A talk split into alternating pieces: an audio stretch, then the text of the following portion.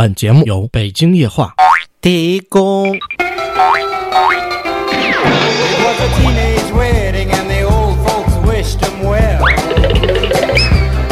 You could see that Pierre did truly love the man. 三天为请，两天为将，一天为低了。北京人懂内涵，待客之道。这就是我，哎呦喂！欢迎来到北京夜话。北京人说北京事儿，欢迎各位收听北京夜话，我是主播 A V 啊。二月的最后一天，我们一起来关注些什么呢？呃，有网友问我说，最近的一届奥斯卡，那么在颁最佳影片的时候，那么《爱乐之城》荣获了这次的呃大奖啊，也是获了等等等等的一些周边奖。那么呢，在获奖感言已经说完，公众号都发出去的时候，那么奥斯卡方回来说：“对不起各位，我们发错了啊，呃，这一届的大奖应该归属于月光男孩。”一刹那间，整个的奥斯卡沸腾了。这届出现了一次大乌龙事件，让全世界也都，呃，记住了啊，这么两部最佳影片。呃，我相信现在谁获奖已经不重要了，这件事已已经是进入历史了。那么有人说这件事情并不是什么大事啊，那真正的大事是什么呢？最近的大事应该是在奥斯卡上，这一届好多人都是反。啊，他们总统美国总统特朗普的，那么而且呢，特别在参加这个晚会的现场呢，身上都别着一些小兰花，很多明星，很多获奖的还是明星，他们都别着小兰花，意为呢啊去反对特朗普这种种族歧视啊。那么好多人现在也说，这奥斯卡这一届奥斯卡是啊最正能量的一届，最反种族歧视的一届。呃，问我这事儿怎么看？那么我觉得其实，啊，一个北京人嘛，跟我这个，哎呀，这谁获奖不是中国人获奖嘛？我们也没有太多的这个心里边的感觉唠唠的呀。但是哈、我们来看看我们的北京啊，北京最近也是在亲往外清外地人嘛。那么有人问我这事儿怎么看？那么我觉得这两个事儿可以搁在一块儿嘛。我觉得你非要问我怎么看的话，作为一个北京人呢，我也这事儿也不是我管的啊。那么你要非让我说出一由头呢，我觉得就是在宫里边出台政策的呢，估计也不是。你说宫里边有几个北京的，对吧？所以，所以这个应该是外地人。亲外地人的一个一个事情，所以你不能把它扣在北京头头上嘛，对吧？所以我们作为北京人而言呢，呃还是希望啊、更和谐一点。我们也希望看到更多的外地人来到北京啊，我们一块儿来和谐的相处。嗯，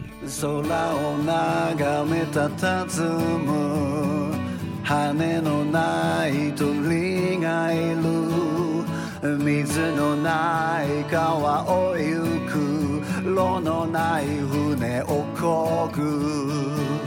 君は我们一般都知道成都的姑娘长得都比较好看啊。最近网上又火了一把的林芷如小姑娘啊，她说我今年刚好十八岁，马上会去韩国读书，唯一的兴趣呢就是跳舞，特别是韩舞啊。平时说的话啊等等等等，就是比较喜欢看韩剧嘛，对吧？那么她分享的是自己的这个美白学员，她说我平时呢就是早睡早起啊，这个啊多喝水多运动啊，也没有其他的，但是我皮肤就是好好的。呃，呃有人问我这个，哎呦喂，你怎么看？我说这个，这个成都没有雾霾吧？我我估计是没有雾霾，那么空气比较好，这个人长得美。水也比较甜啊，这么好的地方，谁不愿意去呢？而且像成都这么慢节奏的一个城市，是多少人所向往的地方，是吧？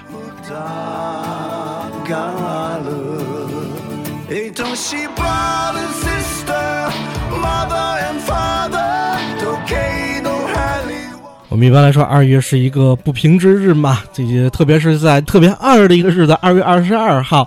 啊，已经二到不行的日子里面呢，国家体育总局呢舞蹈队啊，这舞蹈运动管理中心是海军啊，这个游泳队的一封函信中当中说提出了啊，因为这个宁泽涛啊违反了多项这规则，其实我觉得就是接客吧，对吧？接活吧，呃，因为我们看了太多的他的广告在，所以呢，他因此被调回了海军啊海军队啊去进行训练。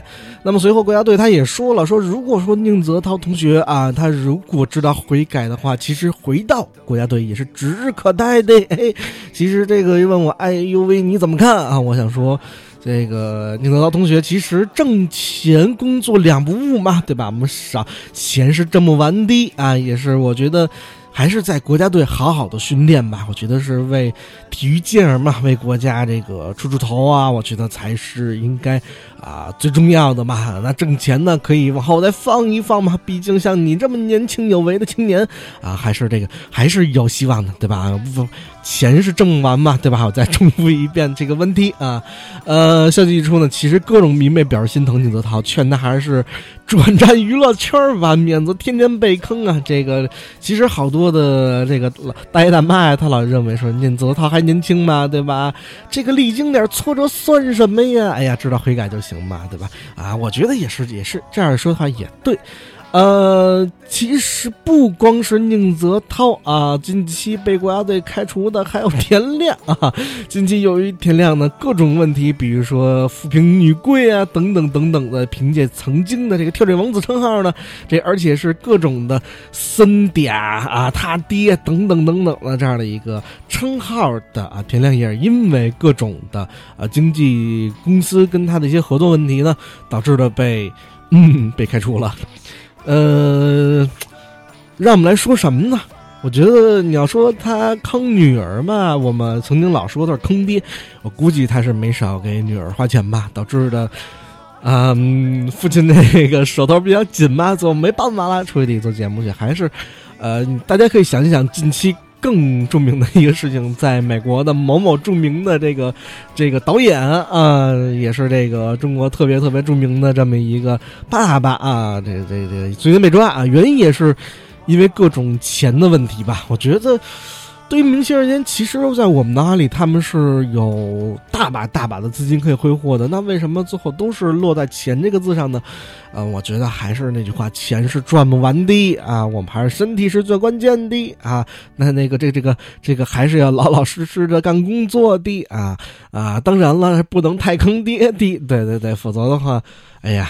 真是没有办法的，因为我们知道，在美国的这个这个这个这个爸爸的这个事件当中呢，好像据说儿子因为啊这个喜欢某种运动啊，那父亲给他开销是庞大的，啊这个坑爹的事实再一次的验证了啊我们。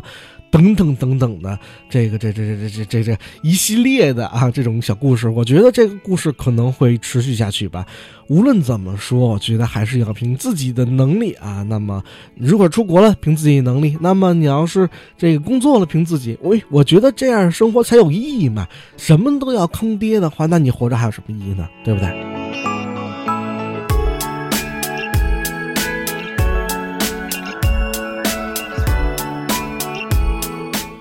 最近有一人特别的忙，这个人就是姚明啊，呃，他有多忙呢？据说他最近终于成为了这篮协主席了啊！作为一个表情包，能干到这么高的一个位置，哎呀，真是我们为他这由衷的感觉觉得欣喜啊，欣喜啊！那么好多人就开始扒拉扒他的生平，有人说从十八岁时候他就了不起了，因为当时他就入选了中国男篮嘛，二十二岁时候夺了这个 CBA 的冠军，同年他又是这个。进入了是 NBA，那么二十九岁他就收购了这个上海男篮，三十三岁当选全国的政协委员，两年之后呢，又成为了北京申冬奥运会的这个形象大使，一年之后呢，又入选了 NBA 名人堂。哎呀，这实在太忙了。而同年，他又当选 CBA 公司的副董事长。一年之后的今年，三十七岁的他，当选的是中国篮协主席。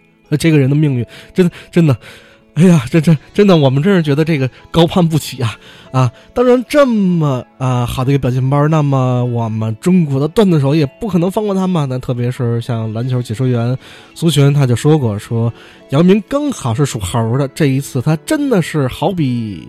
孙悟空啊，那个要为中国男篮，特别是中国篮球事业去西天取经了。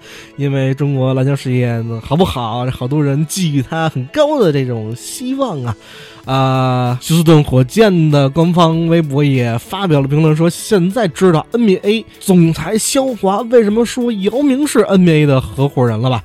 祝贺姚老板，祝贺姚老板。而我觉得最经典的一个评论，应该是这么评价姚明的：说姚明当选篮协主席，打破了世界吉尼斯纪录啊，这个这个，我这嘴都瓢了啊！目前世界上最高的主席，嘿，哎，这个这个感觉好，我觉得这个嗯适合我们的表情包，嗯，真是震撼！安美名堂成员一夜之间啊，竟然成了国家干部，哎，这这个武大篮协主席这个组队呀，那个小伙子你过来。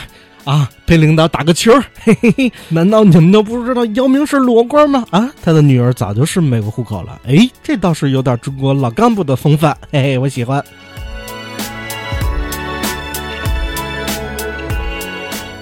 近期网红王瑞儿啊自曝这个被男友家暴啊，还称自己被打到这个胸都变形了，几乎要爆炸啊，呃。能想到的肯定是整了嘛，这个不用说。另外一看他的这照片就知道，呃，这个人呢，你可能说你不认识，但是他之前的称号叫做“第一网红”啊。这个，哎呀，这第一也不知道从哪儿来的，可能是第一个被打成这么惨的网红吧。呃，这次被打他的这个男友呢，呃，据说是。据他自己所说啊，说我跟你在一起三年了，我承认是跟着你的钱来的，看着你钱来了，但是这三年你变本加厉的虐待我，打我，我都实在受不了了啊！你打的我胸几乎都要爆炸了啊！我真是不是不能再忍下去了啊！据说这个这还得说你这我这想做手术，你手术费你你负责啊！这个这这个，我现在给你结束了，如果再找一个跟你一样的，我将万劫不复啊！我再我再再跟你在一起，我将万劫不复啊！呃，我们看见那个照片，那个真的是打的挺惨的，这个有点像是上了一好水的熊猫的感觉。呃，让我们怎么说呢？每当出现这种就是网网红的这种关于各种的，要不是说性丑闻，要不然暴力事件呢，我们心里总有一个窃窃的暗喜啊，这个很奇怪，很奇怪。但是也反映了，其实这些网红。啊，所谓的网红，哎呀，那不就就只是那么回事儿嘛？还其实私底下也是老百姓嘛。呃，我就想起小时候老师跟我说一句话：要想人前显贵，啊，必须人后受罪。哎，你要不提前受罪，你就是事后受罪。哎呀，我觉得这件事应该是应在了当下的这些网红的身上了吧？嗯。说句不好听的，我真的是觉得，如果说一个人要火的话，那一定是你先有多大的能力，你再有多大的名气。如果你是名气压着你的能力走的话，你能力可能小，名气很大的话，你活着非常之累，而且你火也火不过几天嘛，对吧？所以我还是坚定的认为啊，AV 是一个实力派啊，当然我也是个偶像派。这这，哎这，啊，这这这这这，你们明白就行了啊。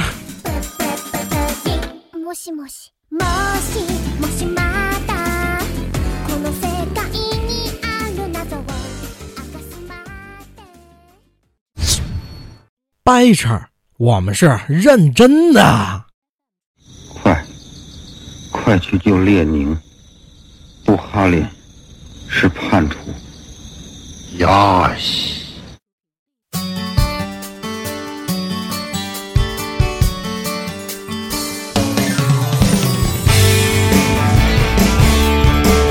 嘿，欢迎回来，我是 AUV，你正在收听的是《北京夜话》。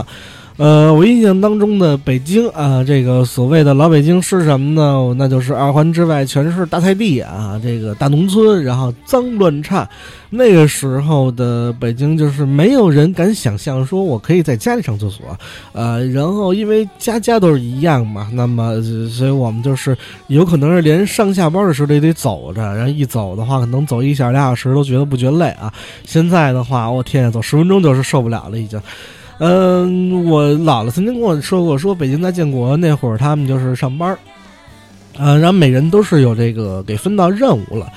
呃，什么任务呢？就是在建人民大会堂啊，人民大会堂的时候，它需要用到很多的这种建筑材料，比如说是砖啊、瓦什么的。那它这些砖是从哪儿来呢？他讲的其实就是当年在拆北京的时候，那个有北京好多城墙砖嘛。那么大会堂里边的砖，它是都是用的是我们的这个城墙砖去造的。所以如果你说，哎呀，这个北京这个，哎呀，当年不保护什么的，这个。就是全给拆了，现在北京没人骂街的话，那你看看人民大会堂吧。那那这个是当年的那些砖的去处啊。呃，我还印象当中的老北京呢，那就是有这种叫卖啊。那么有可能是磨剪子，这个磨菜刀，然后卖破烂儿，然后等等等等的，还有我印象当中最最最最好玩这种东西，就就是磨菜刀这种东西。呃，现在的话很少能见到，但是也能找得到。呃，但是没有以前来说，我们就是开着窗户啊，门都开着门，你想在大杂院里边，呃，在这种环境下呢，你就会听见有人哗啦哗啦，就是磨那种大铁片儿，然后他是跟那种打快板似的，哗啦哗啦，人一边走呢一边打，他是骑着那种三轮车。呃，然后一边走一边喊，就是那卖破烂啊什么的，然后磨剪子啊什么的。你因为家里好多是那阵是天天没有出去吃饭，全在家吃嘛。那么那刀它其实用会很频繁，导致到它上面有时会有很钝啊，这是很常见的，或很生锈啦，或者上面是有一块缺陷。缺下来的东西，那么怎么办呢？那么就去找他们，然后说你给我磨磨啊，然后他就是拿一大铁石什么的搁那，然后呢浇上水，擦擦擦，那一直磨，直到磨到把这一层给磨掉，到下一层的话完全是坚硬，就是很尖利的，然后这感觉跟新的一样的这么的，呃，这个这个一感觉跟换了一个新的这么一菜刀似的，哎，你回家就又觉得这剁菜很好用了。这就是我印象当中的这个老北京的一些生活细节。如果你们也是北京人的话，那么请在评论下方写一些你们认为的老北京的一些，哎呀，一些故事什么的，也可以给我们的呃这个微信公众号进行投稿啊。那么我们会在其他的一些地方呢能搜到我们的，告诉大家一些联系方式。那么大家也可以关注一下我们的公众账号。